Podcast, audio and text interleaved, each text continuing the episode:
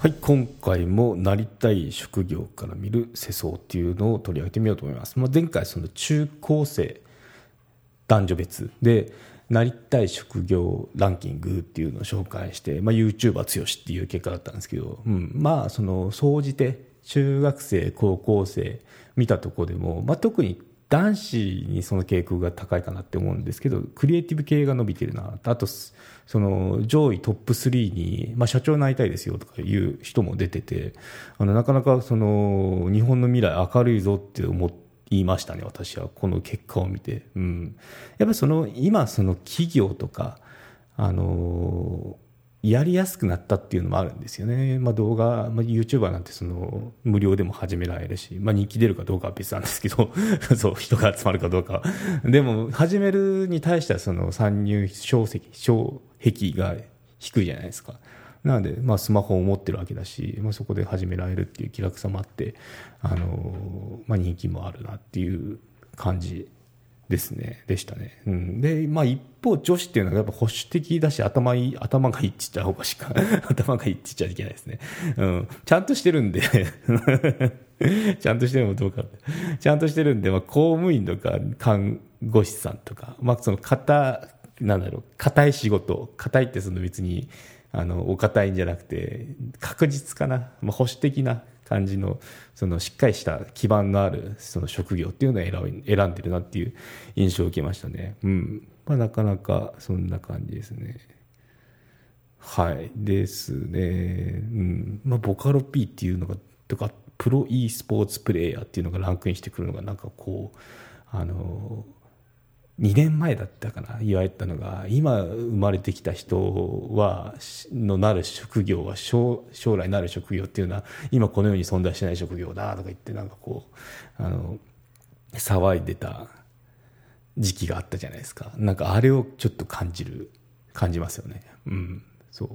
あの今のこのある職種職業っていうのは今その生まれた子供が働く頃にはほとんどなくなってるとかいうのがあの取り出されてマジかみたいな AI クソくらいみたいなそんなのそんな論調とかもあったんですけどね、うん。まあ、ちょっとあの歴史の話するとなくなった仕事って結構あるんですよね、うん、今聞くとえそれおかしいじゃんっていうのもあるんであの一つ紹介するとあの工場特にまあ2020世紀頭の方ですね、まあ、工場でまあこの産業化が進んでその工場で労働してるわけですよ人々が。の時にあのやっぱこの単純作業の連続だったら人間ちょっとこう嫌になってくるんですよね。まあ、嫌になってくるっていうか、あの、飽きてきちゃいますよね。うん。まあ、ちょっとこう工場とかなんか単純作業をやったことがある人はこう、わかると思うんですけど、私、その実家っていうか、まあ実家か、実家が、あの、工場やってたんですよね。あの、バイト代わりにその1日、2日3日、まあ、手伝いしたりして単純作業ですけどね。なんかこう右から左に移して箱詰めしてみたいな。そんなことをやったんですけどね、うん、でまあそのお小遣いっていうかその、まあ、バイト代もらったこともありますね。なんでお金なくなったら自分のとこでこうなんかお手伝いするみたいなことやってたんですけどね。の時にやっぱこうそうだなって思ったのが音楽とかないときついんですよ結構。そう。まあ、ラジオかけてたんですけど、ラジオかけてて、それで聞きながら、まあ、手はこう、単純作業なんで、もう一回覚えれば、なんかこう、無意識でも、まあ、機械に挟まれないように注意しながらできるような感じになってたんですけどね。うん、ということで、あの昔の20世紀頭のニューヨークだったかな、の時にあった職業、あ職業ですよ。本を読む人。あの、ずらーってこう、教室だと狭いけど体育館みたいなとこで、こう、人が座ってて、一列にダー座ってて、で、そこで、まあ、せっせせっせこう、まあ、内職みたいなことやってるわけですよ。で、そこのど真ん中に椅子があって、ずっとひたすら一日中本を読むっていう、こういう人が、こういう職業があったらしいんですよ。びっくりですよね。うん。なんで、もちろん今、あの、ラジオが出てきたり、あとまあレコードとかあってある時代に変わったら亡くなる人たちで、うん。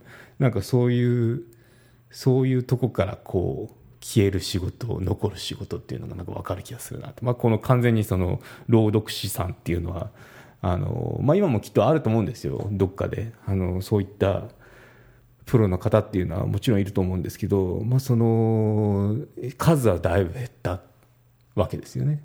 なぜかっていうとそのレコードなりラジオなりそういったその技術の進歩ですよね人間の。っていうので亡くなる職業っていうのはその昔からあるもんですよということで、まあ、はい、そんな感じで、はい、前置きをしつつあの 長いよって 思うかもしれないですけどあのそうですね前回ちょっと言い切れなかった。じゃああの今さっきのはその直近のデータじゃないですか。2021年と2019年だったかな？のデータですけどまあアラフォー世代だったらあのちょうどこう小学校入学の時平成元年ですね。1989年の小学生のアンケートっていうのを紹介しようと思いますね、うん、学研ですね。学研のそのデータになりますね。はい。1から6の学習っていう、まあ、読者本があったんでしょうね。っていうの読者の読者アンケートの集計結果になります。でサンプル数は3600人。小学生ですね。はい。紹介するとまた男女別でいきますね。はい。1から5位いきます。男子平成元年ですね。1位プロ野球選手。はい。2位サラリーマン。3野球選手以外のスポーツ選手。4警察官。5パイロットですね。はい。なんかすっごいわかりますね。なんかもう卒アルとかこんなん書いてましたみんな。はい。パイロットになりたいとか警察官になるんだとか。サラリーマンいなかったかな。田舎だからかな。あんまりサラリーマン中央もいない見ないんですよね田舎って。そうスーツ着た人ってスーツ着てるコスプレですからね。私の田舎っていうのは。そんくらいあの電車もない田舎にあの田舎でした。田舎です今も。はい。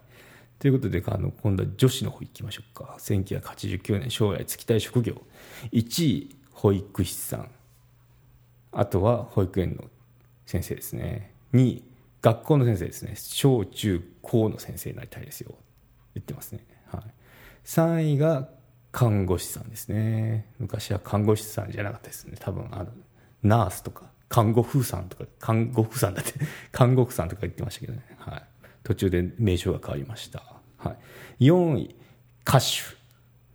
なんか力入っちゃいましたけど。歌手ですね、うん、結構 CD 出たてのコールですね、1989年。まだ出てないかな、この後くらいに出てきたんですけどね、ちっちゃい8センチの、あの、ひょろ長いやつですよ。と、それは1000円くらいなんですけど、普通の12センチなのかな、あれ。あの、よく見る D、DVD だって、DVD か、DVD とかブルーディスクのサイズのあれですけど、が出てて。うん。まあ8センチですよ、大体お小遣いで買えるって。うん。っていうのが、結構人気だったんですよっていうのはこの頃って、まあ、チャギアスとかもそうなんですけどミリオンヒットとか今では考えられないことを連発してたあの時代なんですよね。うん、ということでやっぱ人気があって4位になってますってことで、うん。はい、で5位がファッションデザイナーですね。デザイナーデザイナーってやっぱ強いですね。いつの時代も、まあ、こんな感じでだいぶ違いますよと。うん。いうことで、まあ、スポーツ選手って人気なんだなっていうのが分かりますね。うん、で、アラフォーの私から見ても、そうだねっていうのが 感じられるんで、なかなかこう、うん、そうだねっていう結果になりました。結果になりましたって どういうこっちゃって話ですけど、はい。まあ、公務員、会社員が多いかなっていうのが思いますね。うん。で、やっぱクリエイティブ系って少ないですね。っていうか、ないですね。うん。ファッションデザイナーくらいかな。うん、まあそれもそのはずだって起業できる自分で起業できるなんてあの想像もできないような時代ですからね。ネットもなければスマホもない、はい、あの情報っていうものは新聞かラジオかテレビくらいでしたからね。今ではもう何を何をっていうかまあその手のひらで見れますよと。全ての情報がっていうことになってますんで。いつでもどこでも。はい。そんな時代になってったらやっぱそのなりたい職業っていうのは変わってくるんだなっていうことを感じました。はい、ということで、うん、ですね。なかなか面白いですね。あと10年後とか本当に聞いたことないような仕事とかが多分ほとんど並ぶんでしょうね。私もちょっとボカロ P とか危なかったですもん。今回。なんじゃそらって。なんかでも聞いたことあるぞとかって。はい、いろんな人がいますね。YouTuber とか言ってたってもうなんかもう動画投稿 YouTube 動画投稿自体でもなんかこういろいろもう今ありますよね。ジャンルが短いんだったらこれとか長いなこれとか。うん、なんで流行り廃りがあって、まあ、10年後どうなってるかっていうのがあの楽しみですけどね。あるかどうかも分かんないっていうのもあのそういった流行り廃りっていうのは常ですからね。はい、ということで今回は以上になりますね。はい、なかなか面白いデータでしたね。うんまあ、でも明るいなって思いました。あのー、やっぱクリエイティブ系が増えてるってことは、それ、その分、その、なんだろう自分で何かしてやろうっていうようなマインドの子たちがあの世に出てくっていうわけなんでまあその日本ってなんかこの閉塞感とかあの漂ってるって言われてますけど私はこのこのなんだろうなりたい職業からあの見てみると、まあ、なかなかその暗くはないなって感じしますね。うん、でまたその自分で何かしようっていうその力っていうのはやっぱ強いですからね。なんかこうへ下手にこう知らないからこそ行ける場所ってあるじゃないですか。なんかそれがその若者のいいとこだったりするのでなんかもうそのまま突っ走ってあの日本とか関係なしで世界でこうバズるようなものを作ってみてほしいですよね日本人から。なんかこのなんか20年間ってやられっぱなしなんで。そう。SNS だっても日本人があの元からあったのに結局アメリカにやられてるんでなんかもうそこが悔しいって感じします。はい。元外資系勤めのボストン本社のマネージャーが言ってますよ。そんなこと そう。お前どの立場で言うとるんやって感じ感じがしますけどね。はい。そう。あのやっぱそうですね。アメリカとかまああんま国なんか関係ないさとか思うかもしれないですけどやっぱあの勝負していかなきゃいけない時っていうのがあるし勝負する場所っていうのがビジネスですからね、うん、やっぱそこはぜひとも勝っていきたい。勝てばだってそれを使うんですよみんなが。絶対いいじゃないですかその方が。